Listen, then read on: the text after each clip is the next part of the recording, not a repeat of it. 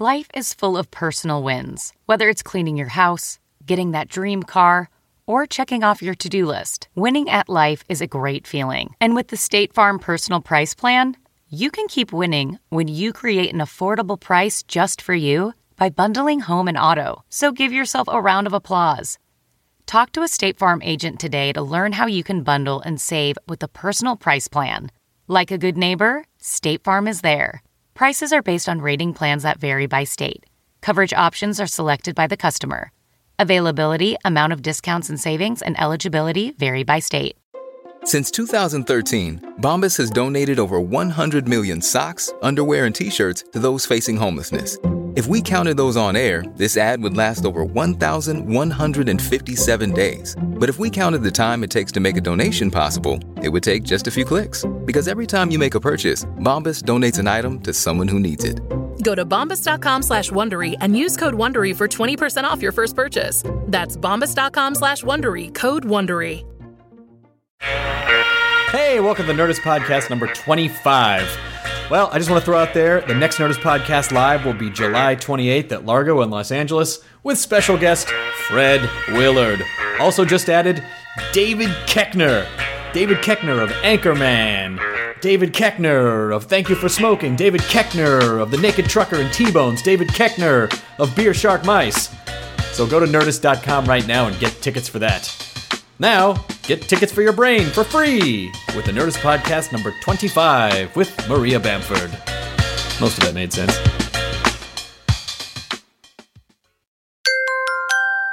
Now entering Nerdist.com.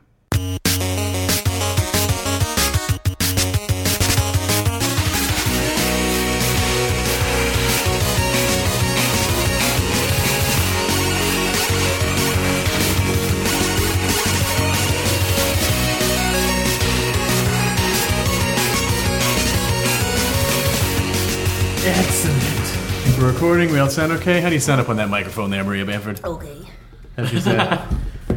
do do do do. Do-do-do-do-do-do-do-do. All right, we're recording. We did it. Podcast. Maria Bamford! Alright, thanks for having me on their show. Oh, Bamford. I've been wanting to get you on for a long time, and uh, it's just been like tracking you down and Listen, scheduling. yeah. You're a busy person. You got some shit going on. Well, what happens is I get, you know, kind of overwhelmed. And then I don't wake up until noon. And that gives me like two hours of good time where I've got a cup of coffee. Then I fall back in again. Then I gotta go to the gym, right? and uh, read my copy of Black Woman. And then, uh, uh, turns out, you know, we're all on the same page. We're just using different words uh, f- Yep. to describe the same thing. Uh, and that uh, sometimes things are hard, and um, you just gotta. You just gotta let go and let God. No, I would uh, want to translate that to something else. Uh, let go and fall asleep. I think. that's how I- You listen to spirituality. Des'ree's "You Gotta Be" the whole time. Oh yeah. Yeah. Oh no, I haven't heard that tune. Oh, it's it's, from, it's it was like my mom's favorite song from like '93 when it came out. But it's just like you know, it's a very very good Yeah. woman empowerment song. It's like you gotta be, well, you gotta be. Gotta oh, be cool. good. Gotta be cool. You gotta be. You gotta be You gotta something. stronger. all I know is all I know, and love will save the day. Hey, hey, hey. Those- you know the, the lyrics in that song. the lyrics I in that listen to it in the car and I have like an egg shaker in it. The, the lyrics in that song sound like temp lyrics. Where like, yeah, yeah, love will save the day. Blah blah blah. Yeah, you know, we actually exactly. record the song. We'll just fill it in with the actual lyrics. They're like, wait, you didn't put the real? I thought you recorded the. And then they're stuck on that song. People love it. You know, look, my mom got the had the cassingle in her car. I miss on a Yeah. Why? what a cumbersome way to listen to music. Fair enough. Here's my favorite song. Hold on. You're talking to the guy who put out a seven-inch comedy album. All right. Oh, do you have like? Yeah, it was on. Yeah, it's on a special thing. That's yeah, delightful. it's also on iTunes if anyone wants to get it. Well, that sounded like an ad for your. Jonah hasn't gotten a check in a while. I haven't got it. Those five dollar checks a month stopped a long time ago. Um, but uh, we're here to focus on Maria Bamford. Now, Bamford, I, I don't know, I'm not exactly sure when this is going up. It'll be sometime soon, the podcast. okay. But I did uh, a show with you at the improv last night. Improv last night. First, there was Louis C.K. And he's so out the room, my friends. And he did a gorgeous. Didn't you think that was a beautiful set? I mean, it was. Cool. Yeah, it's a you know Louis Louis works in a different way Oh. than any of my other uh, comedy pals in that I feel like a lot of people will, or like, or like, you know, me. I don't speak for everybody, but I try, I try to like to write as many things before I go on stage, and I'll fuck around with the crowd, but I don't just start riffing bits. But you know, Louis is such a machine that he'll just kind of go up with some ideas, and he just finds the jokes, and when he like hits a vein of comedy. He just fucking punches it really hard and, and really mines it for as much as it's worth, and he's fascinating to watch. He's great. as a, as a writer. Yeah, I think also like it's watching him, watching uh, Paul F. Tompkins too, where it's like you know Paul could talk about something, um, and you see him like on stage, kind of putting it through the funnierizer. You know, Right. it's like you see him working it and trying to figure out what it is, and it's always like Louis is always the same way. Rem- Remember, like back in like early M Bar days, like they would go when it, like they would go up every week and just like you. Well, Louis, Louis, Louis doesn't write anything down, or at least he didn't used to for a long time. Yeah. He would just kind of. He doesn't. No, he just said no. He would just kind of Oh work my the beats out up on stage. Oh my god. But but what was so great for me is because I just I also just did the Just for Laughs Chicago with you the week before.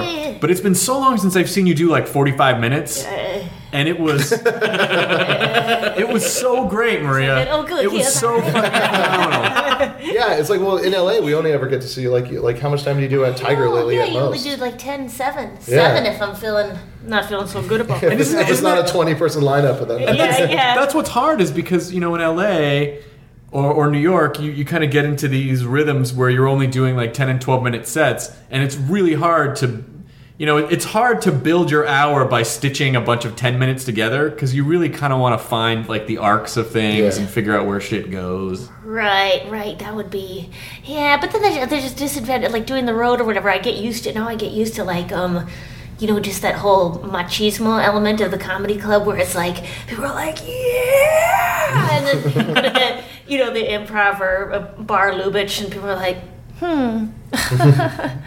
oh yeah, no, that was that was interesting. Like, I could I could see where someone would laugh out loud even to that uh, very much. It's very Yeah. funny. No, I mean, I mean, I've kind of seen Aziz Ansari do it and better, but whatever. Well, it's like on I the have an audition tomorrow though, so I'm not really in the comedy watching headspace right I don't now. want to ruin my voice for my audition tomorrow. I don't want to ruin it by laughing. oh yes, sorry, sorry. I'm a whispery, whispery.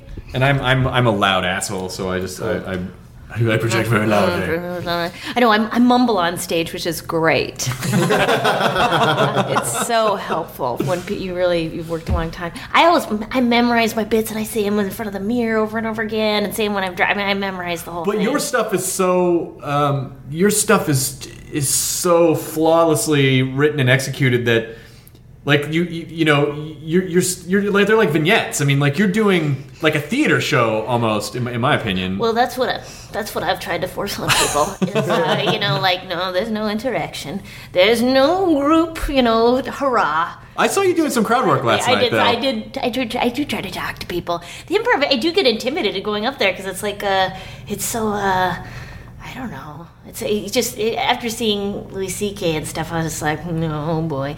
But compare and despair. Uh, don't do that, Maria. We're all flowers in a beautiful garden, and the garden um, is growing. garden of comedy. It's growing. It's a beautiful. Uh, I've seen. That's the delightful thing is just seeing new people. I went down to the. Have you been to the? I'm gonna say it wrong. The fuck you show. The you're fucked show. The fuck. Oh, off show? um, holy fuck. Holy fuck show. Yeah, that the downtown independent. Yeah, yeah. Yeah, I did that. no, I haven't done that yet. Oh, Yeah. I think you might really It's neat. enjoy It's it. like a whole other scene. It's Yeah. like these kids have, have developed their own little show, and like they all know each other, and like they don't seem to, like they're just their own little unit. and people were really great. Yeah, yeah. everybody was really, really good. It's it's good. I mean, that's what I love about Los Angeles. It's really exciting. You see people who are very good and or very committed. You know, so even if they're like they're struggling, they keep hammering at it, Yeah. and people can like explode. You know, or whatever. Like all of a sudden they're like super great. All of a you know, like remember. Yeah, yeah, just it's really neat. I like I like seeing. I've that. always I've always felt like LA was kind of a bummer place to start to start doing comedy because I you started in Minnesota, right? yeah, Minnesota. Um, and uh, LA is sort of hard because it's hard to find real audiences, and also and you're starting in front of everybody. in front of the business, and in Yeah. front like I always felt like it was so much more advantageous to kind of figure out what the thing you do and then kind of hone it here. Like once you already kind of know. Yeah. Uh, but I mean, Minneapolis, Minneapolis was just as like you know people analyzing it and down you know saying you know I, I worked as a a pizza waitress, and then I would have people, you know, I'd, I'd be shucking a drive and jiving trying to get people to come to my show, and then they'd come, and uh, oh. Then that happened. then that happened. No one's supposed to actually follow through. and then they'd come in and say, you know, I remember just one older lady coming in and just saying, I did not like what you did. Are you serious? thought that was. I used to do. I used to do like an Andrew Dice Clay impersonation, and then it was sort of it was filthy, and so. Uh, but I thought, you know, that was a feminist statement, right? As well as, uh, you know, uh, what is that called? Um, uh, showboating. Yeah. Uh, you know, where you.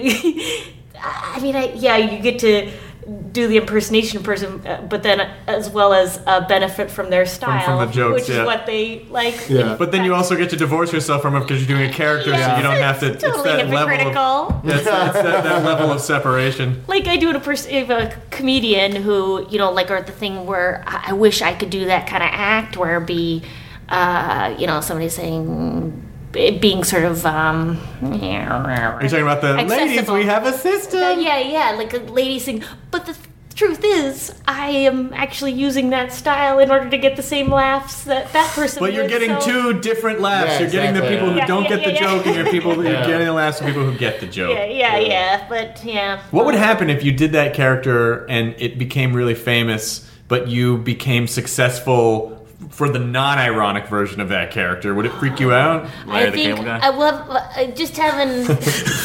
I think it's just it. I think it just feels sad because the same thing when people come up to the show and they're like, God, I, I didn't really get anything else, but uh, that thing at that thing at the end that was great. You know, yeah, that was fucking funny. And I go, oh.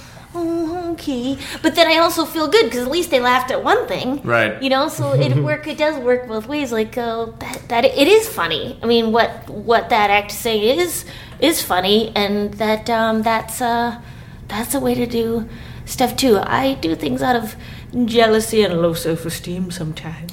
and, um, Don't we all? yes, of course, yes, yes. That's how I walk. May I take this glass with me? Maybe you, maybe you might start a podcast because you feel like you don't have enough control over your career. Por example. but uh, but um, I've known you for uh, like ten or eleven years. Yeah, yeah, yeah. yeah. And we used to do these these little shows in Westwood, Yeah, California, yes, and uh, but your comedy career goes back even farther. But you started, you started. I've never, I don't think I've ever seen video of it, but you started with the violin. violin and the and that was just it. So if somebody if it didn't go well, at least they'd go, "Wow, she's a great." Vi-. It was all about my ego, like going, "Oh well, yeah. she's great at violin." So what was your what was your when you first started? Like first of all, how did you how did you kind of get? And a lot of people listening might already know these stories, but I just for people who don't, um, how did you get into performing, and what what kind of motivated you to do this kind of performance pieces? Uh, well, in he- retrospect, I realize it's all uh, a vengeful act.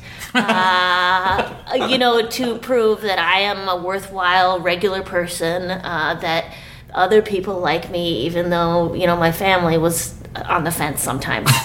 so let's start with that. And then, uh, and then perhaps, you know, part of myself that's like, "Mm, I don't know if this is any good. And then, you know, you get you know, because applause and stuff is like, oh, oh, I'm okay. You know, I'm an okay person uh, now. But then when the applause stops again, it's an endless cycle.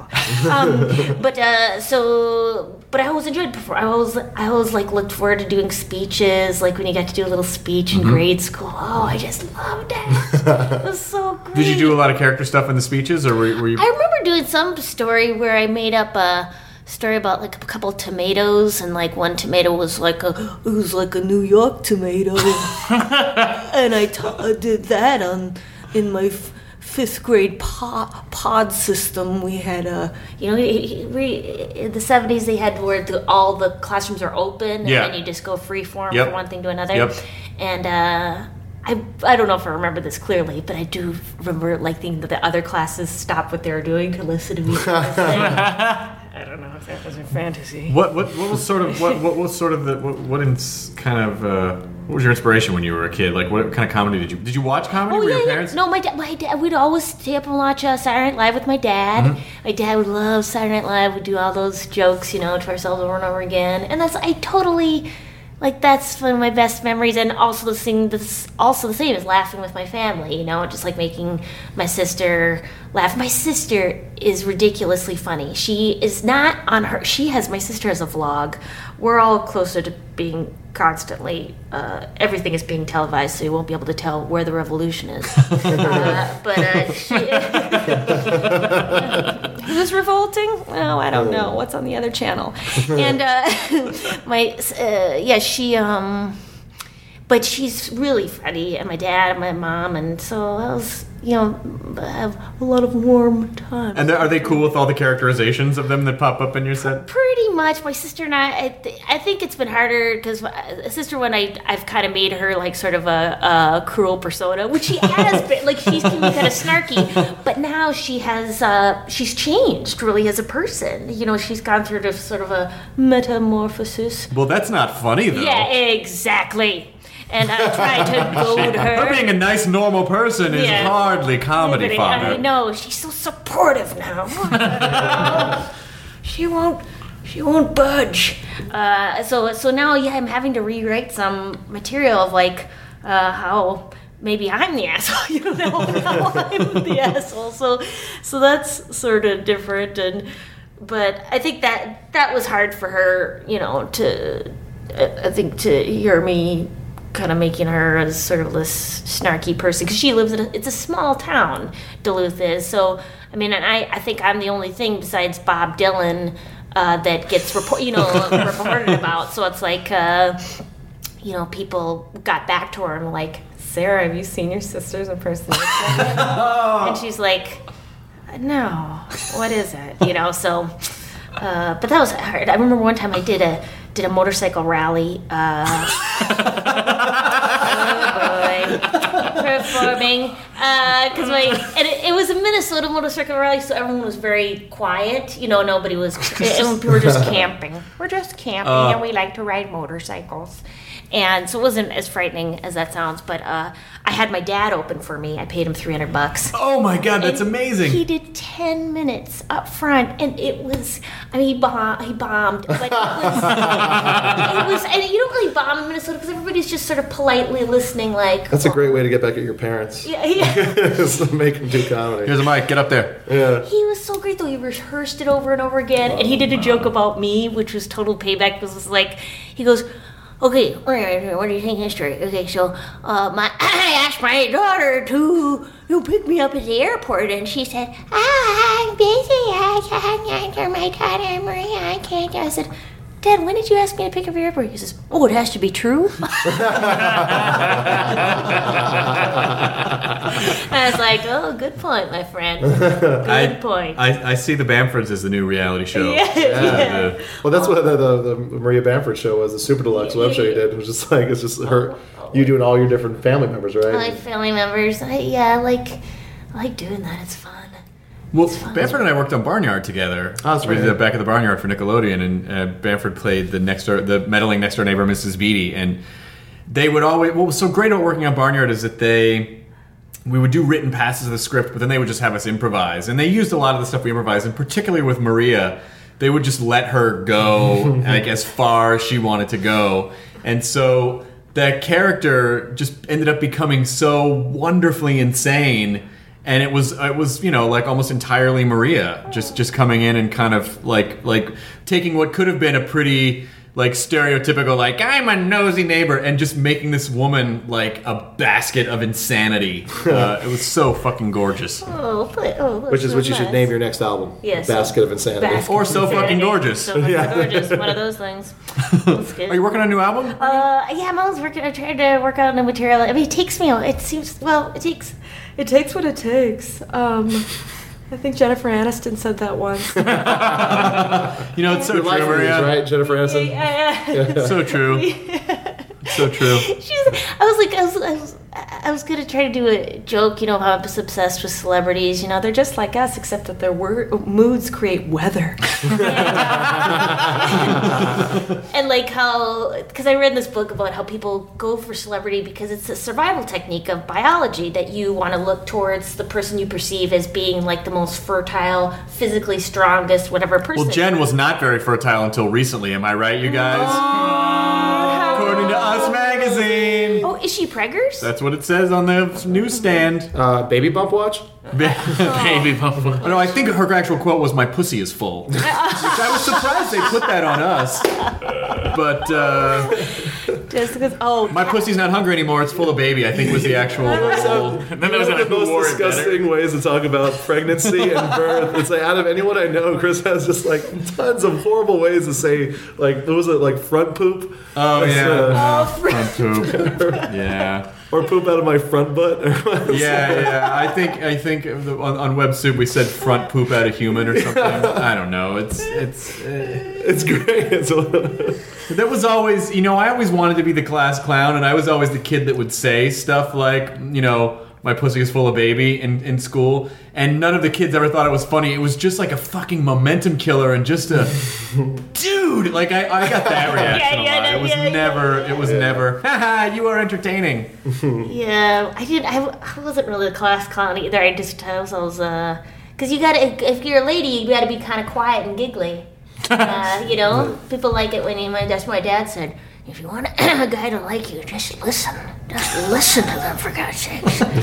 something going on in your marriage, Joel? I love, you know, you you were one of the only people I've ever seen get away with dropping the c word. Oh yeah, yeah. And it fu- when you're Maria does a bit about her mom, heck, her parents heckling her. yeah, yeah. That is amazing, and My uh, mom heckles me and says, Shut the fuck up, you stupid cunt, before I snap your neck in half. and there's usually you feel a chill like ripple through the room Yeah. when someone drops a c word, but last night it was it was on fire, Maria It was all right. It was all right. And uh, yeah, and that's actually something Brian Posehn said to me. And uh, he said, "Shut the fuck up, you stupid." It was, just- it was like in a morning, like getting into the van. I'm like, "Hmm, Oh yeah, good morning to you, sir."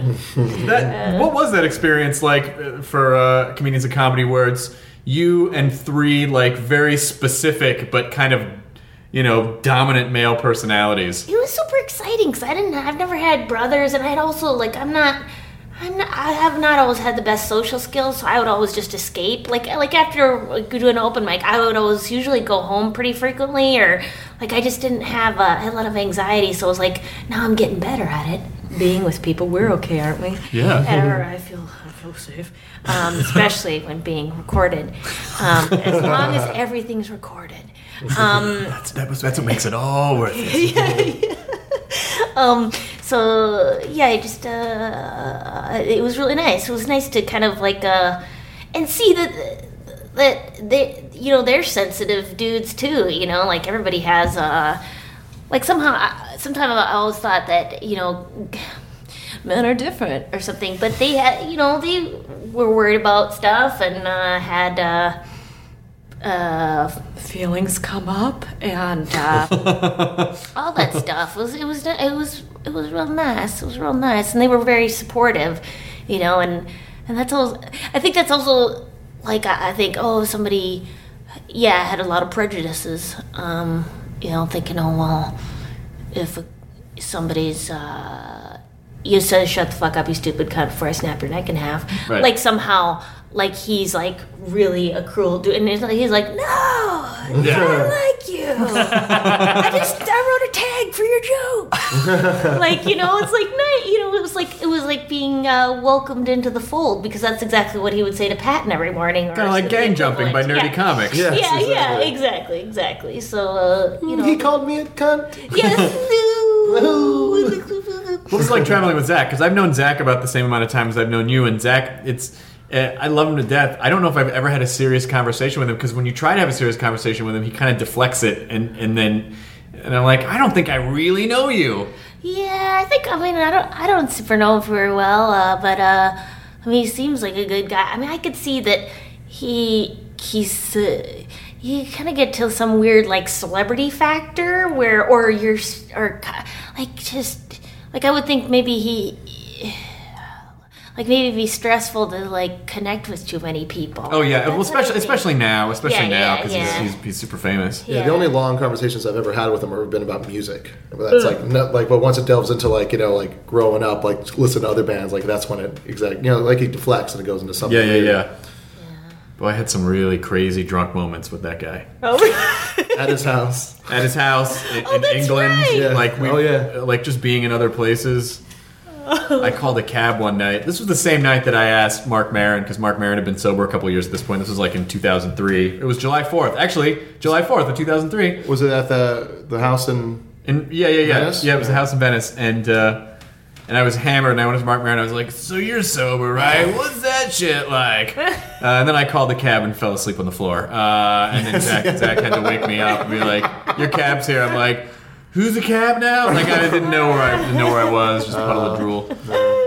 Um, oh, those were the good old days. There was a bouncy castle in the back. It was a pretty fun party. Oh, I don't. I just remember Nick Swardson shooting bottle rockets at people. It was a weird. it was a yeah, weird party. that was crazy. Do- Are you? Are you? Are you? Uh, are, do you mind? Are you on the? Are you on the sober train or? I'm you, not, no, I'm not on the sober train. I, I booze it up sometimes, but not. I, I- I don't drink that much because I'm on so much medication. Like I get sleepy real quick. Uh. you know, so it's like uh, it's not super fun for me. Like my friend was like, "Let's go wine tasting." I was, uh, and I, uh, I'm more of a food person. Like I do like delicious foods and. Uh, you know, and also caffeine. I can totally relate with Mark Maron on that. Like he is always cranked up on coffee. Like He I loves am his coffee. jacked, and uh, I'm trying to get off that. I've tried to get off that stuff. drink a choice? What do you like?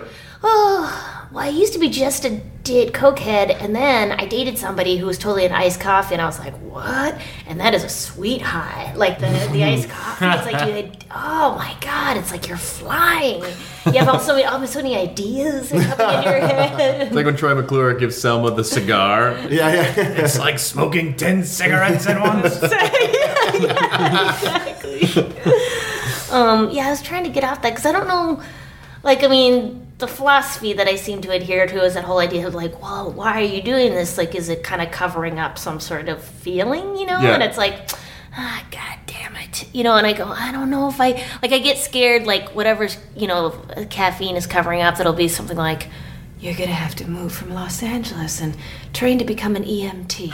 Because that's what you're meant to do is to help people in emergency situations, even though you get really anxious in those situations and probably don't uh, command a lot of confidence in people because of your high voice and your jittery hands. But so you might just get that flash of a thought. like, I get like that. and I worry that it'll mean that I, I that somehow because I bought a house and all of a sudden I realized like like they always say or not they always say, but I thought the American dream is you buy a house and then you feel like great, like you kind of feel a part of everything. And in fact, it has been super lonely to like live in a house when you're by yourself. And then I just got a roommate. So Oh, you did? Yeah, yeah, Nice. yeah, yeah. Where'd you find- She's where'd you get super your nice. roommate? Craigslist. oh, Name's Jasmine. Hi, Jasbo. oh, I met Jasmine. She was at the show last night. She was nice. Super nice. She's like 19. She's an artist. She's very cool. She already got herself on some YouTube stars video uh, that they're shooting in Sherman Oaks. And um, anyway, so it's been super, super good. But uh, yeah, and kind of like that weird thing of like everything I've ever wanted has happened. You know, like I'm done. Yeah. You know, like I don't really. There's just nothing really need I you know to strive for it. It's like, oh, so you know I'm making enough money. It's like, okay, uh, and uh, I know these are champagne problems. Uh, do, Do they come from Caviar Dreams? Yes, yes, they do. Caviar nightmares. Okay, right, nightmares. Sometimes diamonds, they kind of scratch you. oh my god, complain bragging. I love it. I love it. I, I'll sit. I'll sit and have complain bragging sessions with people just for the fucking fun of it. Yeah, it's like. You know what they don't tell you when you buy the new Audi is that uh, the keyless entry system. You know you have to be within 15 feet of the car. It's like maybe I want to be 20 feet from the car, Germany. I hear you. Hey, Fucking Matt. ridiculous. Hey, Matt, how's your Honda doing? What? It's a hybrid. Oh, a hybrid. How's So it? it's female and it can't reproduce. Come on, biology jokes. Yeah. Um, no, nature finds a way. I don't know if you remember the chaos theory. Oh yeah, yeah, yeah. yeah. Nature finds a way. Uh, and it's- Droplet? There's frog DNA in my Honda Civic. The, uh, uh, I also play jazz, and here's an iMac. Hey, You've so just been listening to how Jeff did you feel after you getting your brand new car? Like, did you feel considerably different? Well, I was dating a girl in Santa Monica, and I was driving a six-cylinder Jeep back it and might as well forth. be Wyoming. It's so exactly. exactly. If you, li- if you live in uh, LA, you understand that joke. What's funny is I, I got rid of the Jeep because it got 12 miles to the gallon, and then I got the Civic Hybrid, and then immediately broke up with her in the hybrid, and I felt great about it. So it was a very But green then, breakup. but then I was sad because I didn't have the Jeep anymore because I was I'm driving like four miles a day back and forth to work, And uh, but you know what? I'm used to it. Okay. But it gets great mileage. I can drive to Vegas and back on a tank. Wow. Oh, Yeah. that's nice. That's nice. But yeah, do so it didn't change your all over mood or like feelings about I life. felt better about uh, not recycling bottles. Oh, okay. That's interesting. That's interesting. So you, you, there, Just there's, evens it out. there's a sort of that's weird, so there- there's a sort of kind of weird carbon footprint economy that you go. You're like, well, I'm contributing in this way. So It's like when I'm at Whole Foods and I finish, I'm like, you know what? This is going in the trash. It's just like you're walking down the neighborhood and you just fucking kick a puppy and you're like, hybrid, hybrid. Sorry. Wait, wait, yeah, my friend just said something like that because I don't have kids. Like that's doing something for the environment. Like I can take credit for that. Like I'm not incre- increasing the population. I was like, hmm. Sounds like you just don't want to have kids. yeah, yeah, yeah, yeah. Do you, uh, are you, are you seeing anyone right now? Uh, no, I'm dating on a on a, a number of different uh, facilities. Although I know that that's not the best way to meet people. As they say, the best way to you know is just through. But so I'm, I'm joined a volleyball group because I enjoy volleyball. Do you really? Yes, I do. I do. Bump. Side out. Spike. and, uh, oh, Bump Spike. She knows all the terminology. Yeah, I don't. I didn't even know what side out means. Was that means I get to It was a run and movie. the- I don't know. It was a movie with uh, Peter Horton and C. Thomas Howell. It was a volleyball movie from the 80s, I think. Yeah, early any 90s. sport, every sport had a movie in the 80s. Yeah, yeah. Also, C. Thomas Howell. Yes.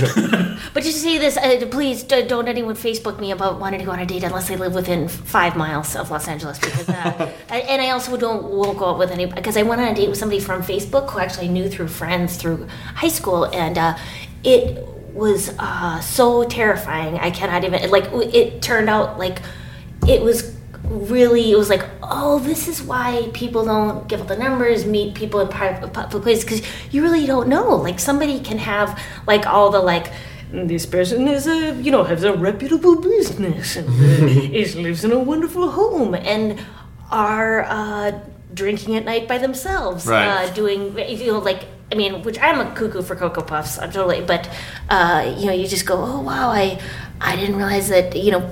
Uh, yeah, you do have to be careful because I always thought, oh, so I. I can't believe that. Jack Rapington turned out Yeah, to be yeah, exactly. a psychotic individual. Oh, You know, Aaron Foley and I were sitting in the back of the, who is also a wonderful comic. hello, Um, so good. and uh, we were, we were just, I mean, I watched, I watched, I had to pee about halfway through your set, but I didn't want to leave. So I watched, I stayed, I held it in. Yeah. And Foley and I were just talking about how, um, like, your stuff is ama- amazing on, on so many different levels. And I love, I love the idea that I can see the sort of, the sort of self-help stuff that I'm sure. I mean, like I know I've I've, I've read a bunch of that stuff too, Yeah. a- and I and I and I see it bleeding out. And so on the on the face of it, it's very it's funny. Like the shit that you're writing is very funny on the surface, but I love kind of looking at what's underneath. Like, God damn it, she must have been through like 15 of hearing that same kind of phrase over and over again about how you gotta love yourself and you gotta let people in. You know, before that expressed itself in your comedy. Oh, yeah, I, I love self help. I'm a total self help nerd. I love reading about ways to how life should be lived in a series of boxes. And if you just do a short inventory of your, uh, what are your strong points and your negative points, and why don't you uh, put that on a graph and then uh, put it through a um, computer, and then it comes back to you, and you get a badge, and you wear that, and you know, like. Maria, Maria, pretend your life is a file cabinet. Yeah. You're given 43 folders, and in each folder is an emotion that you can file away. Oh, it's so. I mean, It's Linux. I know this system. Yeah. oh my god, that's that is totally yeah. Someone should write a Unix philosophy uh, self-help book, like self- self-help book through Unix philosophy. Oh, that would be. I would. That would sell at least five copies. I mean, I'll read anything. Like The as long guy as in it the has- office is the processor, and the filing cabinet's your hard drive. Sorry. Oh, that's- I like. I do like autobiographies. Like I like this. Did you read um? Uh, okay, uh, Andre Agassi's. Uh, No. Oh my About his god. meth. It was awesome. It's beautifully written, but it's all about like the passion of doing something and being super passionate and working super hard at it. But it, I mean, he says he hated it. He hated tennis the whole time. Like he was pushed to do it as a kid, and and it was just. I don't know. I think it's a, it's a it was a really beautiful book, and I, I love to read. I mean, I love to read. Uh, period. I love to read. I'm a reader. What are you guys reading. reading? Are you guys reading anything good? I'm reading uh, Craig Ferguson's book right now. Oh, you are. Yeah, yeah, the uh, American on Purpose. It's great. Oh, okay. Yeah, it's awesome. We had him on recently on the podcast, and like I was just like, this guy's awesome, and just I wanted to know more about like his upbringing and like like because like you know he's like you said like you started like in punk bands and then went on to like do comedy. And, Yeah. Like uh like it's like an, I you know I had the same thing where it's like I was in punk bands growing up, and then like I just stopped being in bands and started doing comedy. Right. And like it's a great book, really good and really really good read. That's awesome. But you have to have the Craig Ferguson voice in your head while you're reading it because it makes it that much funnier. That's the same thing with the Groucho Marx autobiography. Oh, really? You have to have Groucho in your head when you're. I was re- I read uh, Business Stripped Bare, the Richard Branson one, um, but now you know it's hard for me to read. I, it's hard for me to read um, fiction. I always tend to read nonfiction because I want to learn about people's Yeah, process, no, me Yeah. too. Yeah, and I always feel like. Oh, I feel like it's a waste of, of you know, like I could be learning something. Yeah, yeah. But um, the girl who uh, I just took on a bunch of contributors for the Nerdist site, and this girl who writes book reviews just wrote about a book called Ancestor by a guy named Scott Sigler, and it looked. She says it was amazing. So I, I, I will probably I will probably read that. Uh, but I never I never never read fiction stuff. I know. Yeah, I'm not a super fiction. I just go. It just it didn't happen. Who cares? Yeah. If I You just read made that stuff up. Yeah, yeah. if I read fiction, it's like a comic book or a graphic novel. But like never, it's never like if if it's a book, I just read. Like I, I love uh, Chuck Klosterman. I've never read his novel, Downtown Novel. I, uh, Downtown Owl. I, I always read his nonfiction stuff. I just can't. essays and whatnot. It's like a waste of a book. I'm like, why didn't you just? Maria Bamford, what would your autobiography be like? I, yeah, I, I read uh, Kathy Griffin's and um, uh, and Sarah Silverman's, Mm-hmm. and those are both just so awesome and great. And I read all of Chelsea Handler's books, Uh-huh. which are, I, I mean, she's great too. It's just so awesome because it just seems like, I mean, yeah, she's very, um, I mean, it's like feminist in that she did, you know, she doesn't apologize for just like loving sex. Like she's just like, and she's just like, yeah, so this I did it then, and then I did it again, and then I did it with this person. You know, I mean, that that was probably my focus of the book. I'm sure she said some other things on there, but uh, but uh, but uh, let me see. Uh, I've been work- I I have a book that I started working on, which I thought because I thought about um depre- like I've read tons of books about depression and anxiety and stuff like that. So I thought you know one where it'd be funny. Like it'd be a funny book, um, but maybe that already exists. So I did start working on that, and that's called uh, "Is Don't Be Afraid of the Dark." Even if it does exist, it does not exist in your voice, which Yeah, is which yeah, is why yeah, which is why I think you is why I think you should do it. Do you? Because I mean, I've I've I've always I mean, I have a history of you know anxiety and and what the interesting thing was stand up. I like no matter how anxious I could be going to a show, I always felt better once I got on stage. Like it was the weirdest kind of opposite the way it normally works for people. Like Yeah. it always took me out of the anxiety space to performing. Yeah, it's totally relaxing. Like I, I, I- there's no way you can think about anything else on stage. You can't focus on yourself and be hyper aware and Yeah, yeah, totally. You yeah. just have to be. You just kind of gotta be. Well, it's, you know, it sounds corny, but that's That, true. no, it's- I wasn't. Uh, you know, I said it jokingly, but that's exactly. yeah, but you're what holding two ears of corn in your hands when you said it, and you were dancing around. And I put my comically. B shirt on. We just Yeah. say you, you got to be strong. Yeah, what? You I gotta got be my B strong, shirt you on. gotta be dog. fun, you Sometimes gotta on a Friday night, I like to wiser. put my B shirt and get my B shirt on. Damn. Do you, um, oh, this is something that uh, I've been thinking about.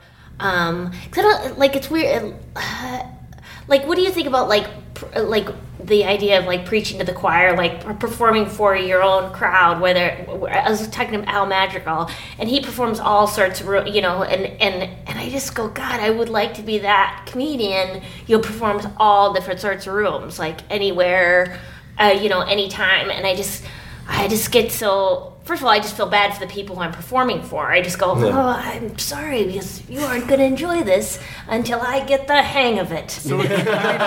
We've talked. We've talked before, and you said that you, it, sometimes it, it, it gets rough on the road. You know, if you get a super mainstreamy audience that doesn't really get what you're trying to, to yeah, I feel I I feel really bad about it, but uh, maybe I should eat more protein. uh, that seems to be an issue. Um, I like I, I went up at the in Erie, Pennsylvania, and I was just oh, it's just a rough week. Where it was a lovely club uh, where it's like a you know sort of a community, totally you know was packed every night, but they weren't necessarily knew what they were going to see. It was just sort of like we all come down because it's you know so and so's retiring, and this is where everybody goes in Erie, and and uh, so I, oh my God, I let them down. I let those people down.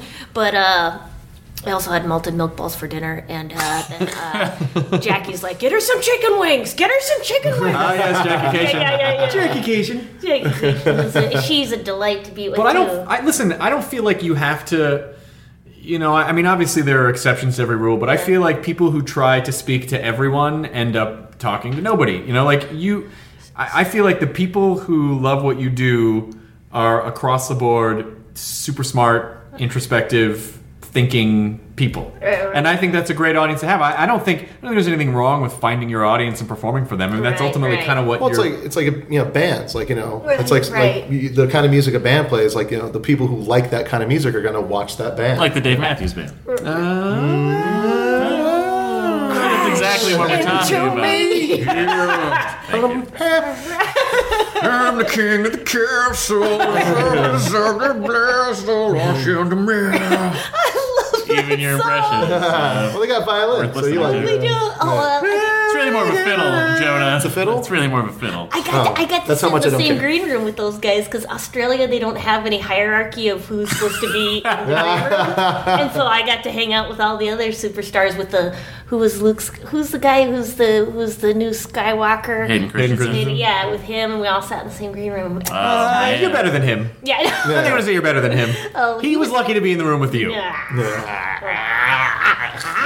Not that uh, Jumper wasn't a fine movie. That must have been 2004. What year was Yeah, that? it was long time ago. Yeah, Yeah. before. I How was it in Tour. Australia performing in Australia? Oh, Australia? it was fun. It was great. It was great, but it's too far, and uh, It's too far. It's too far and too Especially lonely. You know, it's just like again, it's like unless Jackie came for the first two weeks, and that was awesome. And then uh, I just got to convince people to go with me, Mm-hmm. which seems to be an issue now. You know, like I'll go, oh, uh, you know, because a lot of my friends have kids or you know businesses, and they're just like, Well, I- the ones I who aren't can't. being responsible for the environment have kids. yeah. You have a 19 year old got that roommate who'd probably right. love to go to Australia with But would I be somehow lowering the carbon footprint? Like taking, I could take more airplane rides if I was a foster parent.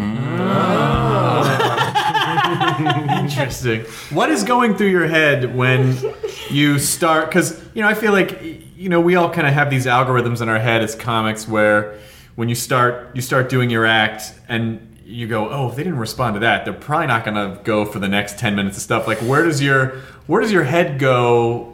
You know, when you're kind of starting and you're like, ah, I don't think they're that into this. I, yeah, I kind of try to go. To, well, Jackie calls it going to the vault, where it's like, which I feel like, like I watched Louis C.K. where he would. I went on tour with him a couple times, and he would like, he would just go and do his new stuff, like no matter what. I mean, he does have a really strong personality, Very strong delivery. personality, yeah. So, but but um, so you know, sometimes I just try to do as, as many new ones, and then when they seem like they're like irritated, then I go, oh well, here's this one. I know you'll. So it was a soft one." underhanded pitch yeah, for yeah, you. Yeah, yeah. How- What's your writing process like? Do you like where do you? I just ta- I talked to myself in the car, like on the way here. I was talking about I was uh, there's this phenomenon where I uh, uh, I get picked up by a cab driver sometimes, and this is not an all-encompassing statement, but sometimes cab drivers are recently emigrated from a country where if they were to see me in their country, I could probably be stoned or thrown acid in my face or, or, or raped with a fence post, and that affects the customer service. Let me tell you, uh, because it, like they, I've just had really bad experiences where they'll like one guy started yelling at me, took me off the street and like uh, uh, to a side road started yelling at me because I it wasn't going far enough for him for a fare. Um, wouldn't let me. One guy wouldn't let me roll the windows down. Uh, uh, one guy, yeah, yelled at me. Uh, for a long time, you know, about how I was using a credit card, and I said it has credit cards and everything. And it was all seemed to be about like women are inferior. Why is the goat talking? Oh You right, know, right, like- right. you So know? you're saying that there's some sort of a regional thing about where these gentlemen from where they hail, where you're a woman and you're getting in the cab and you should fucking shut up and do what they say. It's kind of hillbilly. I mean, whatever it is, it's hill, but you know, where it's like uh, just the, the first question is all, and I'm sure women, you know, we get is uh, uh, are you married? I mean, I've heard that. Like, Are you that's the- serious? that's the first question. It, a lot of cab drivers is, "Are you married?" And uh, what that means is, "Are you a whore?" Oh my Are you gosh. not? And then I say, yes, I am. Uh, his uh, he is a marine as well as a mercenary, and you know what? His name is Knife. He's a sharp uh, knife. Uh, sometimes I call him Gun when we're just joking around. Uh, but and then I joke about like sometimes sometimes I've said I've gotten sort of mad and said they you know they'll say oh you made it okay uh, so uh, and, and it isn't it isn't one ethnicity I think it's like it's a sort of a you know I don't know what it is it's just sort of like a thing that women should be cab driver out and thing. about Yeah, it's cab drivers, fucking cab drivers. Um, you know, and I'm wearing something sleeveless, and that is asking for it. And uh, are you uh, showing your forearms for, you slut? yeah. Well, I mean, I kind of, I kind of wonder it because it's like, uh, then, then I, what I do is I'll say, oh, uh, will you hand on, and uh, I'll say, oh, I'm a, I'm a, and I I regret saying it because I say I'm a comedian, and then they go through a whole, you know, things of like, oh, you've seen everything. So then they take out their cell phone and show, you know, pictures of. Uh, uh, Tiger Woods dancing to "I like pussy," yeah, funny, or reiterating uh, Eddie Murphy's uh, act from 1985 of "You know faggots? How they put their dick in a hole." You think about the faggots? It's so fucking funny. You've seen everything, though. and I want to see everything, my friend. And When, uh, when, when are you going to answer? They go, what do you do? DEA. yeah, yeah, yeah. oh, that's a that's a good. Just tell me you work for the government. Yeah, Tell me you fucking work for the government and they will not bother you. Yeah, that. I mean, that's true. Now I say I'm a bookkeeper. And No. bookkeeper, Yeah, uh, No, that's too obvious. Oh, okay. DEA is like fucking hardcore enough, and it's a weird thing to say. I don't think. I think INS would be the, the one that they'd be like, ah, you're fucking with me. Yeah, but, yeah, But yeah. DEA, I feel like is specific enough. Yeah, to do be you like- have a gun? Glad we worked Yeah. this out, guys. and I and I mean I don't think and I don't think it is because I'm sure there are white Americans who would be kind of the same way, like you know that same sort of thing of like, w- why is a woman out traveling uh, by herself? What you need to do is get yourself a gun, badge, decapitate one, hang his head from your purse. ah, Then no one's gonna say anything when you get in their car. Exactly. then that's that's the problem. What? Who's married? What now? Who's married to whom now? And you can just kind of indicate to the head. Chris Hardwick, problem solver. That's right. I'm just a guy that feels like decapitation solves everything. Sure, my answers will get you arrested, but they're answers. Who else got one? You guys aren't chipping in. But uh, yeah, so I was trying to write a joke about that, you know, about like saying, you know, like what. And the hilarious thing is that I never say like because I had some friends I was talking about and they're like, oh yeah, just because Fred had a similar experience. She was just like, I told them, you know, you know, fuck off, and you're not gonna get a tip or whatever, and I'm gonna call it a taxi agency. Of course, what I do is I go, I over tip them, and then I'm really nice because I think. I feel part of me is I'm afraid of them, Right. And then uh, part of me sort of like feels sorry for them, like, oh well, I just uh, you know maybe they're gonna learn about the country and there it's a new experience for them, and The, you the know, apologist for the asshole. yeah, yeah, yeah. So uh, He's really nice when you get to know him. yeah, yeah, exactly. I mean, it's totally like, uh, well, why did I, you know, why do you stay in a relationship with someone who yells at you all the time? Like, oh, he's right. I, I do Yeah. tremble a lot when he's yelling at me. That's true. It's me. I'm such a dummy the way my face looks.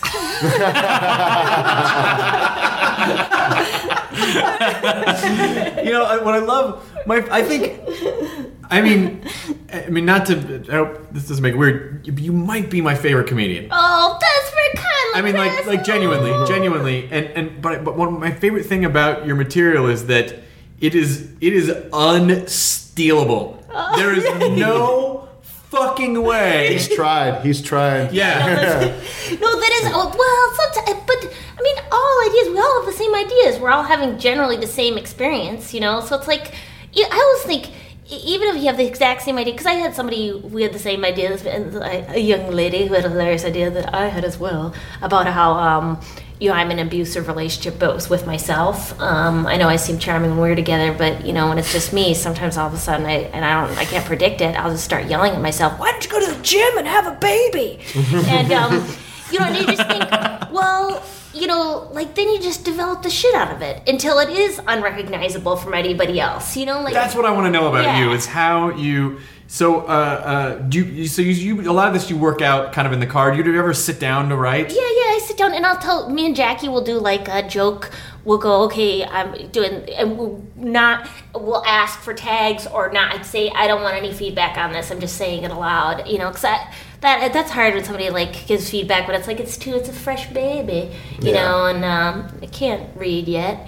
And uh, right when the baby comes out of the womb. Oh, you gonna fix that? yeah, yeah, yeah, yeah, Well, yeah. It's only two minutes old. Is, is exactly. this already full grown? Put Yeah, some yeah, clothes on yeah. that. You probably want to cut that cord off in the middle. Well, th- yeah, but it's gonna happen. Yeah, Just yeah, have to- no, just give- Just gotta give it a little bit of time. So weird it's gonna look like that forever. No, it's gonna grow into a person. I'm not seeing that I happen don't in think front so. of I my eyes. I don't think so. I mean, I guess you could. I just would shelve it. I mean, I just people what might not like First it. impressions last a lifetime. Yeah. my, my mom will say, like, sometimes I can't tell my parents jokes, so that my mom said, Oh, that needs a lot of work. like that premise or whatever. Uh, but uh, my dad, my dad, I don't know if I, like, I have a dad who's like a workaholic. He'll be up from like 4 a.m. to like 7 p.m. Just work, working at a job, but then also at home at night. He'll bring home stuff and. What's he do? It's not unhappy. Uh, no, no. I, I, but he loves to work. But I think he has some. He's a dermatologist, but he also does studies on the side and does all also. It's a little less now that he's getting older, but uh, but like I was, yeah, just I've been trying to write a joke about that about like. Uh, but it seems sad now. It it's a little too sad. Like people kind of go, oh. But I'm trying to work on that. Like saying, uh, my, my dad uh, uh, is always, you know, giving me a hard time about my work ethic. Oh, is she going down for a nap or just coming up from a nap? Oh, no, you were you taking a break from your vacation? Dad, I'm traveling. Oh, you're on sabbatical. Dad, oh, no, I get it. You sat around bars for years, you know, eating french fries with your friends, and now you found a way to get paid for it. Dad, I don't want to talk to you. Oh, you're gonna hang up on your poppy. You don't want to talk to you there. No, I'll talk to you. Yeah, what else are you gonna do? but I've told that joke, and some people like get a little bit sad. You know, like it's like the tra- jokes transform of like, oh, where it's like, oh, okay, you know, when you start with the initial emotion, and it's like. Oh, no, I sound too mad, or it sounds too sad, you know, or something like that. Because when I was telling that before, it was like my friend's like, "Oh, oh." Okay, I th- the way I was telling it before wasn't any good, but I like I like how de- jokes develop. You know, Yeah, it's yeah. fun. Do you do you do you, do you kind of do you ever riff tags on stage, or do you go up like totally? You know exactly what's gonna come out. I, I know pretty much, but sometimes, yes, uh, because I mean, I wish I would let myself be more surprised, you know, to like trust in the, uh, in the moment, in the universe, in the wind blowing in the trees it affects us all. Um, are you working on any jokes? Uh, yeah, yeah, more so now than I have in a while. But like, uh, I just I don't I don't write well when I just sit down and write. I write the worst things I've, I I could ever do if I just sit down and write. So I, I have ideas and then I take them on stage and then play with them. Ah, okay. With the with I had this I had this conversation with Steve Oedekerk, who was creator of Barnyard. Yeah. Oh, okay. Right. And right. Steve was saying he thinks it's important to sit down and, and write those shitty parts because he thinks it loosens up the machine Yeah. for you to get to this stuff so that later on you'll have an idea in your car, but that was probably shaken loose because you actually did sit down and force yourself to write no matter how bad it was. And, and there's a weird thing too. Like I actually found one of my old notebooks, uh, and I was going through it, and some of the stuff I know I tried and it would like crash and burn, but like seeing it now with you know years of weren't experience, ready for it. I wasn't ready for it yet. So seeing stuff now, I'm just I'm like, oh wait, no, I, I think I can figure this one out now. Yeah. Do you ever do that? Do you ever go back to the old books? Yeah, yeah, I'll, I'll go through and dig through a lot. I mean, a lot of it's really painful where you're like, oh my god, this Yeah. is, what was I? But every once in a while, you'll see. Yeah, I think it's really important to, to dig through the old stuff. see, I throw away all my notebooks as soon as they're filled. Are you serious? I throw them all away. Wow. Do you really? Yeah. That's fascinating. I have a box of old notebooks. You just throw them away. I would throw them Why? away because I, I don't. I think it. Yeah, I don't know. I throw stuff away. I know. I was thinking about it myself because I know it would be interesting to look back. Well, it's neat too because, like you know, with other experiences in your life, you end up looking at something that you wrote down when you had one angle at it. Now you have two or three different like views. It's, on it's, the it's sort of it's sort of a weird psychotic diary. Yeah, Yeah, yeah, yeah, no, really. no. Just like to see what your brain was trying to, you know, like express at the time. It is good. I don't. Part of me, I think I just I don't like clutter. I don't like stuff sitting around. You know, like. So, but that's good. I like that. Like, what happens when you're working something out on stage and like you just totally lose? Because that that is my fear. At least I feel like if I have Yeah. something planned out, even if people are on board, it's like, well, I have a plan, and I did a nice plan. And um, you know they can see that I've baked these cookies. And they're made of shit, but they look like cookies.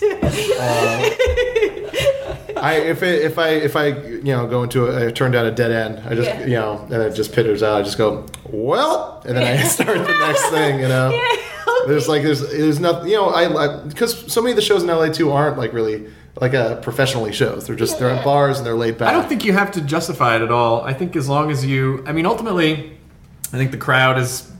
They're there to sort of be led a little Right, bit. I mean, like you're forming a relationship with them, but they want to follow you. Like that's why they're there. So if you don't, I feel like if you don't go, oh, screech, Yeah. you know, and like if something doesn't play, I think if you just kind of gloss over it and jump onto something else, they're not gonna. don't care. I don't. Yeah, I don't think they'll really care if you don't. If you don't land on it for but too you can long. you can get some laughs to get out of the situation by commenting on that moment. Like uh, like it's sometimes at the improv, like that the kind of crowd that like will like if you take it one step too far, they'll step back. You comment that they took a step back. They, you get a laugh, and then you just move on from Right, there. right, right, Right. I know, and I do love that. I love that when Yeah. somebody just says what is happening. You know, because I, I think I have a hard time. Say, I don't know if that's because of culturally how I grew up. It's like hmm, let's not mention what's going on. the danger though is always that if because in your mind you're not you're not always the best judge of how your materials happening. like how people sometimes you think people don't like you and sometimes it's they're listening or they're trying to hear Yes. and so then when you go into well, this was a big pile of failure. Then everyone is just kind of like, "Oh, I you was wasn't like really you- Yeah. feeling that," and then you're t- you're you're telling them that it sucked, and then they're like, "Ah, not." I mean, but I totally hear you about the honesty Yeah. thing. I like Yeah, I like I like even like just like you know, like getting up on stage and like commenting on the room right away because it kind of brings everyone into the now of the show. You know. I like, and I always feel like, oh, this person's really here. Like they're not just phoning it in, going, I'm going to recite to you, which is something. Okay, I'm going to try that. I'm going to try it Try tonight it. at Takes. I'm at Tykes. Tykes? T. Oh, Tay. oh, at the uh, Tay. Tay. It's Tay, I believe. I'm not French. French toast. French toast. 8:30 p.m. really? French toast at sun, uh, Sunday nights is that, that's what it's called. That show. I didn't know Wait, there was do a they- show there. Do they serve French toast? Um, I don't know. Is that from? Or is it a French toast? Like, oh, do your elf. Oh, they uh, the, yeah. The, last week they had like Kyle and Braunger on it or something like that. I Oh, think. okay, Yeah, yeah, okay. I heard it's good. Yeah, Kyle no. Kinane, Matt Braunger. Yeah, sorry. Just for people listening. I'm sorry. Yeah, no, they're very, they're very gifted and talented as well. What are your sort of uh, what? What are your do you, you know because you earlier you said oh I feel like I have everything I need. Yeah, yeah. Do you have sort of long term? I mean, it's it's it's baffling to me that you're not on a show. Like you, you are you would be such a perfect character on a show. Like you, like I- I'm surprised that you're not on something right now. Well, that's what I keep telling the Lord Jesus Christ. And it's good that He's on my side because He has a plan for sure. Um, I, Maria, I'm going to let you uh, do some. Uh, I want you to do some road work, and then we're going to slide you into a sitcom. That's the best Jesus Christ voice. That's how he sounds, right? That's what he talks like. Maria, take it from me. Wilford Brimley. Jesus, you've gained weight. I also have diabetes.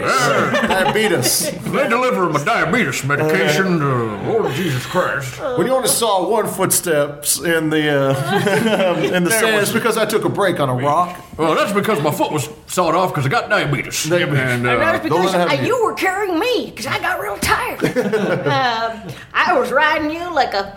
Um, uh, there, there's the equivalent of footprints in the sand in other religions. Did you know that? Like, there's one about. I can't remember this Hindu or Buddhism where it's like um, there was the stat- statue that's dirty of Buddha in the th- corner in the s- center square, and then somebody rubbed next to it and it was gold. There's The center actual- square? You like mean- or wherever you know the village. where Paul Lynde used to sit? Yes, yes, center square.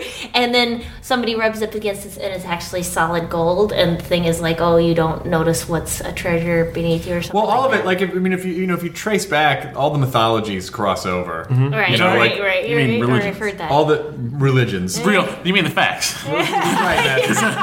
I went to Catholic school, and you mean facts. They probably won't teach you all of the, the parallels between the nativity and the Mithraism. I don't know what you're. All right. You mean when the baby Jesus was Yes, born? yes, yes, Matt. When the Right, baby Matt, Jesus you're was born, under the North Star, Presents. Wow, I've never seen a at a someone's time of the world year when crumble. there weren't shepherds out. And the day Matthews Band.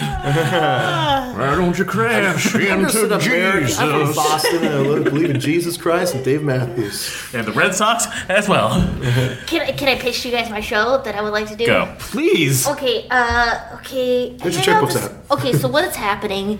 Uh, I'd like to do it. Okay, so, but I don't really know what it would look like because I, I want to collaborate with somebody, and I was trying to get um, do you know Neil, uh, who's married to Jen Kirkman? Then Neil Mahoney. Ma- Mahoney, Yes. who's a delight. Now, Maria, uh, I am a network executive, and uh, as, as such, I lack a lot of imagination that most Oh. humans possess. So you're really going to have to paint the picture for me. Well, I actually paint a picture. That's what I do for the show. I can see It's that. It's called Ross, the girl. Wait, there's no orange in this painting, are you? I hate orange. I will never pick up a show with orange in it. It's whatever you want it to be. It's a modern art piece. Um, no, uh, so I don't like that. Okay, so the okay, maybe I should, but okay. So the idea is it's a neighborhood uh, sitcom where I live with the same, you know, people, uh, sort of a cavalcade of characters or whatever that are in my head. Uh, but there's only one person in the series that acknowledges it that uh, it, who's my roommate that I'm actually not living in this sitcom. And one of the characters is a monster who is, it's called Me, My Mom, and a Monster. and, um, the monster lives in the garage and um, and then each episode the monster is something else to everybody like the monster you know represents you know whatever like racism or uh, the environment or some huge you know it's whatever people put on it um, you know uh, Is the monster a physical rights. character in the in the show? Yeah, yeah, but yeah, and I play the monster as well. And then the monster is whatever you think it is, but it's you know I'm playing playing it, uh, and it's always in the dark. Um, and it's kind of like a Doogie Howser moment where it's like it's my diary where I talk to the monster, and, uh, and the monster doesn't say anything for the most part, you know, just gurgles and spits and stuff like that. And uh, then uh, yeah, it's just uh, yeah, there's some. Uh, yeah, there's new, you know, different characters. It's sort of like the Maria Beverage show, but I was thinking with with outside characters coming in Yeah. who. So, uh, not all of them acknowledged. Uh, only one person acknowledges that it's in my head, but everybody else is on board. It's like, "Hey, how's your mom?" And I'm like, "Well, she said, you know, like." her, So is know, it sort of United States of Tara? yeah, yeah, but but no, um, I don't want to. But don't not want to United say, States of Terrible. right but yeah, but I don't. I, I don't want any, rep- you know, yeah, mental illness or like there's something wrong. You know, it's just like uh, that. I'm just. It's something I do on Sunday nights. You know, but when I'm, I'm at home. I wish I had a pile of money to just give you a show. I would love for you to. Just, can, can you just go shoot? uh, Can you just go shoot some stuff? Yeah, I think this is what I was gonna do. I was gonna try to meet with uh, Neil Mahoney for lunch. I was gonna eat, take him out for lunch, and then I said, "Hey, if I give you a thousand dollars, you know, would you shoot this one thing maybe and add your creative content?" Neil, are you listening? If Neil, if, if Neil does not shoot your show, I guarantee you that we could find someone Okay. to shoot to shoot your show. I think Neil's a I- good choice, Uh, though. Neil. I, No, I lo- yeah, no, no. I'm saying he might be if, if he's busy. Like if, Yeah. if, if if he if he's working on something and he doesn't have any free time, I would produce your show for you. Well, I, I, I, I would I would just give you Captain money. Free Time. Just talking. Yes, this I would just give you. Well, I'm a producer. I don't have to go there. I just throw money at it. yeah, yeah, yeah. I just like, like, here's your money. Just go make a thing and give it back to me when you're done. Well, in that case, I have a lot of ideas. One is just called Fun Shop. And I just go and visit a fun shop. And each day they have a new flavor of fudge. Do you need a fat sidekick? Yes, I do. Good, because I'll wear a fat suit. Sorry. man. Crash into Matt. that turned evil. Jennifer McLean and I were thinking of doing. We we're obsessed with this idea of just doing a show where it's just um, it's it's an hour long and it's a series and it's just called Fancy Farts. and it's just and it's uh wherever it's just situations, people, whatever that you might perceive as fancy. And then at some point during the hour, there's a big. I like. I want. I, I can see the title card now. It kind of like has the animation of Mad Men, but it's like someone farting, and then like it kind of uh, mist comes out of their butt and goes into calligraphy. Of saying, you know, Mike Furman used to record all of his farts onto uh, onto a, like a, like a like a micro cassette recorder, or no, uh, like just on a hit of some digital recorder. And so what we started doing was we started naming them because they were they all had different personalities. So like if you looked under the Who Me, you'd hear. And they were all actual. They were all his actual farts. They were all his actual farts. So it was actually a fun exercise to go through and kind of anthropomorphize them. Oh, we had so much fun. Oh, Maria, I'm okay. I'm gonna, I'm gonna, I'm gonna launch Nerdist.tv. I'm gonna Okay, launch Nerdist.tv. Oh, and, I, oh and I'm gonna produce your show, Okay, and then, great. and then we're gonna sell it because you need to be on television. Okay, okay, I will do because all okay. All I need to do is get Neil Mahoney, and then uh, yeah, I'll just start. I'll start writing it right now. I mean, it's already I already wrote one uh, one episode, but um, yeah. So I'll get you the script, and then uh, and I, I always try to do things uh with no nothing. Because I mean, it, it, you could just use your imagination, right? Who needs props when you got fingers? That's right. And then, uh, that sounds like an old vaud. That, that's like an old vaudeville uh, Yeah, no. maxim.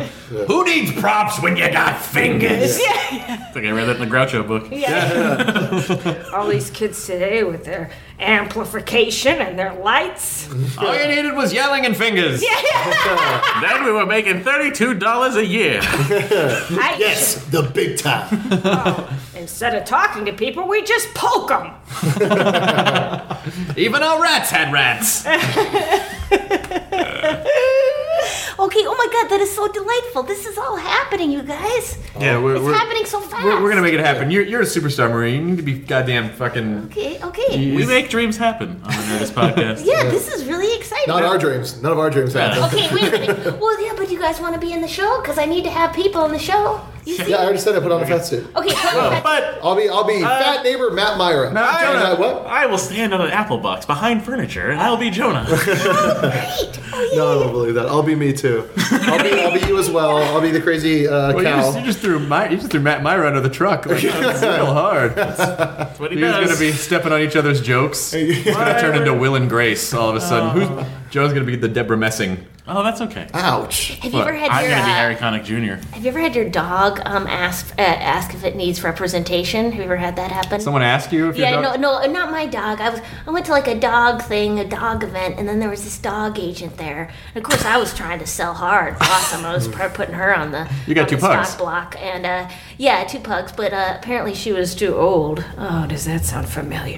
and, uh, and then uh, then they saw my friend's dog who was not interested in show business at all. A mutt, a terrier, and they were totally interested in that dog. I don't know. That's how it happens. That's how That's so Milhouse got. Fallout Boy.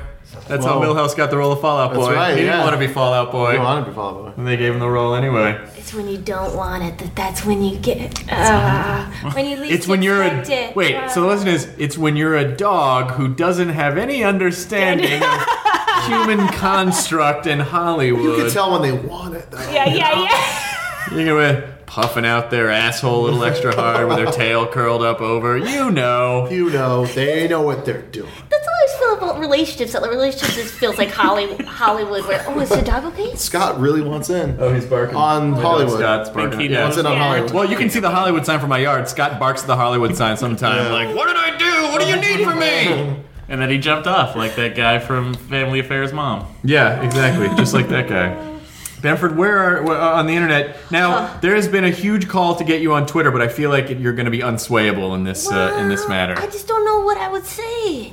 What would I, you know, I would say, I know I could write funny things, right? But then the problem is, then I know a lot of people are writing very funny things, and I got a right to work on them to, but maybe I'm falling behind in the loop. No one has your point of view. You know, you shouldn't twi- you shouldn't be on Twitter if you feel like it's a chore. Yeah, But I know that a lot of fans would love for you to be on there because If people anything adore to you. announce shows, you start off that way, and then ease your way into the you know the jokes. Well, let me, uh, let me put this out. I'm gonna start whispering what I'm doing in the moment at all times. and if people want to start following me, then that's cool. Like literally following. Me. Yeah, you but literally right. following me. Right now, I'm at Chris Hardwick's house. Maria has 5,000 followers. Hello! And he's a big crowd of people at all times. That would actually be comforting. Uh, Yeah, if, It's if- like those Verizon commercials where they're all exactly. Chris, can you make this happen? A comedy bus where every night where there's a show, like people kind of network to to do share ride share and go to comedy shows together, like comedians, where it's like, oh, you have a set at Big Fish and that other shitty place. Let's uh let's uh, get together. and Comedy we- carpool? Yeah, comedy carpool. How many carpals? I like I that don't, idea. that's that's uh, so we're taking the audience around or taking the comics no, around? no, no, just the comics. Oh, I thought you were talking about a bus service. Oh, okay, here's no, no, where I no, went no, with that. No. All right, it's a transportation service where you put a comic on it and he entertains people who are being picked up from bars so they don't have to drive home. No, no, this wow. is for comics by comics. Uh, FC. Yeah, but then you got to hang out with comics. But you are Maria. You do have MariaBamford.com, right? Yeah, and you can download a, a free one-hour comedy special that I made for last Christmas, shot by uh, Neil Mahoney, uh, which features my two pugs with no uh, laugh track, which has like an hour of, of relatively uh, not all new material stuff, stuff. That, but if people just want to visualize things, that's for free. You can shred it, put it on a thing, dice it, whatever you need to do. Uh, it's free. It's yours, and um, that's that's what I'm selling. That's great. And then and then what we're I'm I'm kind of launching a website, and the whole purpose of it is this thing called nerd sourcing, where we crowdsource with nerds.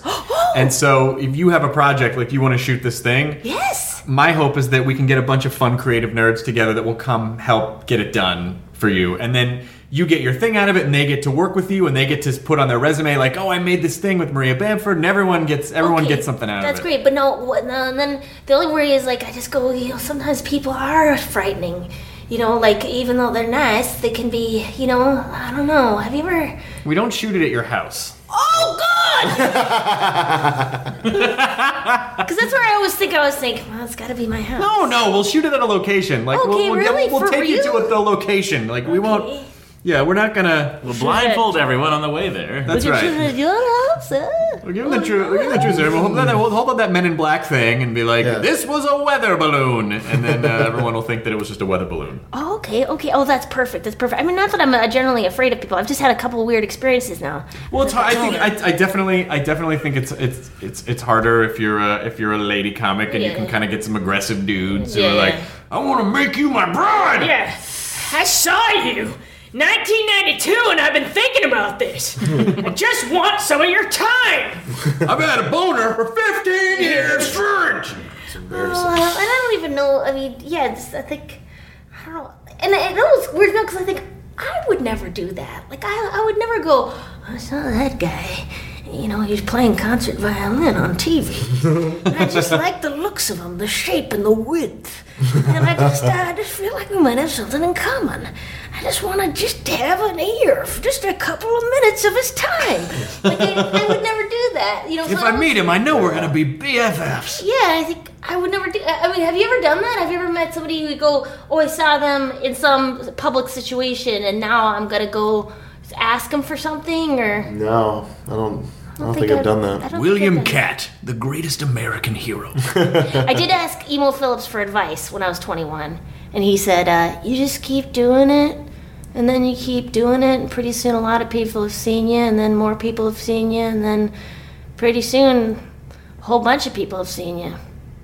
Nice. And it's actually You, you know what? Actually, uh, the, like uh, right before I started doing comedy, I was at the Improv. I saw Brian Posehn do a set, and like I said, hey, I just want to say, like, I'm a really big fan. I think you're a great stand-up, yeah, and I'm really a that's big fan of. Mr. Show. Then he talked to me for 45 minutes, giving me advice, like, because he's like, I don't know why my thinking, dog's barking. You thinking about going into stand-up? Someone is. I don't know who's in First my guest. house. This is our Did you- first did- did you- surprise guest. Did you bring all your friends? I might have. Uh, Someone's gonna be selling something. My and I'm gonna be friends. like, I'm recording a show. Yeah. Um, This is an awkward moment. Let's cover it by saying how awkward it is. Oh, it's okay. It's okay. It's Just- not just be. now. Well, Just be in I'm not moment. okay. Just be. Do we sing something to calm want to? ourselves down? Do we crash into me. and a one, and a two, and a three, and I've never heard the song really to know it. Uh, Crash. here, I'll Yeah. just play it for everybody. I know that Whitney Houston song. Um, Can't clear that, man. What? No, it's fine. Dave and I have a long-standing agreement where I just give him lots of money. I wonder if I have that. I have five versions, six versions of it on my phone. you have six versions of, of Crash Into Me? So let's acoustic, go. acoustic? Acoustic, I have. oh, sure. I love it. I do. I'm- I love Dave Matthews Band. He's very kindly. That's a sweet song. It's a sweet song. Oh, they can hear it. I hope. I hope. And we speak along it too. Wait, This is the first time we played it, so now we clap for it. wait, why? What's Do, the- are we going to be able to what's have the this on our show? We're not advertising.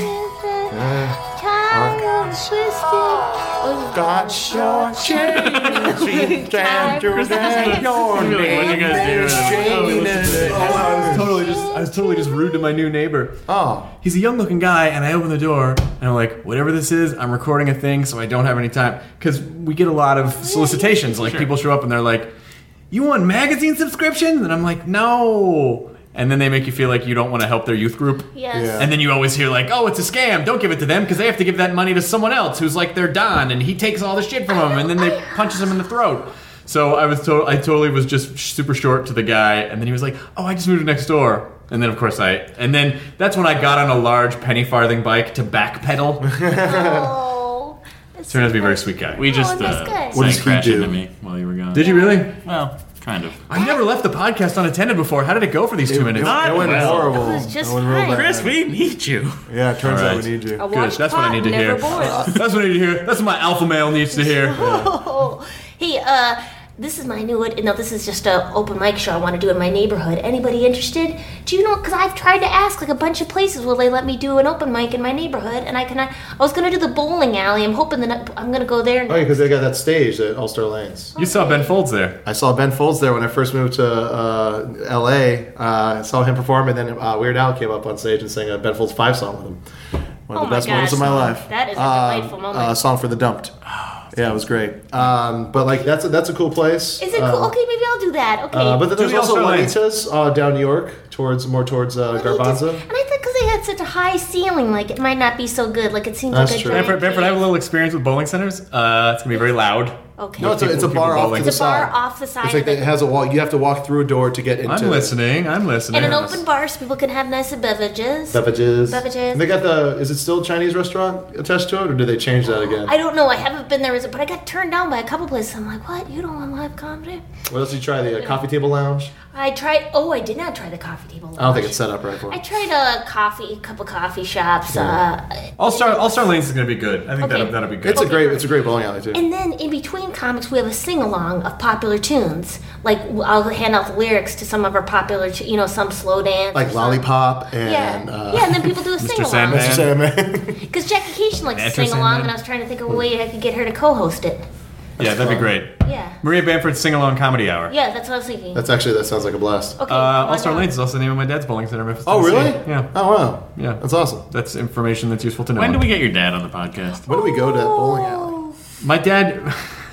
We'd have to go to Florida. He's- Oh, okay. But you My- can't my you do it parents live via in the Florida. I'd see them telephone, both. No, I like I- it's you know to tell like stuff over the telephone is weird. 'cause No, no, I'm into this. Everyone tries to talk at once, and you can't see their face, so you don't know when they're going to start, and then there's it's just a big clusterfuck. So I can and see I already that. get I already get accused of interrupting people enough as it is. Ah, fuck. like for instance, uh, Bamford, it has been wonderful having you you, so on. I'm much. so glad. I'm sorry it didn't happen sooner. No, no, uh, cheers. Cheers. Ah, Thank you. cheers. Click, click, click, click. Clink, Oh, clink, clink. click, click, click. Hugs for everyone. Hugs for everyone. Now leaving Nerdist.com.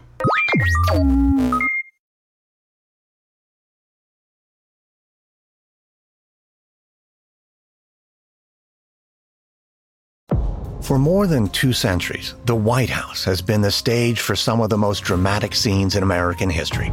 Inspired by the hit podcast American History Tellers, Wondery and William Morrow present the new book, The Hidden History of the White House. Each chapter will bring you inside the fierce power struggles, the world-altering decisions, and shocking scandals that have shaped our nation. You'll be there when the very foundations of the White House are laid in 1792, and you'll watch as the British burn it down in 1814. Then you'll hear the intimate conversations between FDR and Winston Churchill as they make plans to defeat Nazi forces in 1941. And you'll be in the Situation Room when President Barack Obama approves the raid to bring down the most infamous terrorist in American history. Pre order The Hidden History of the White House now in hardcover or digital editions wherever you get your books.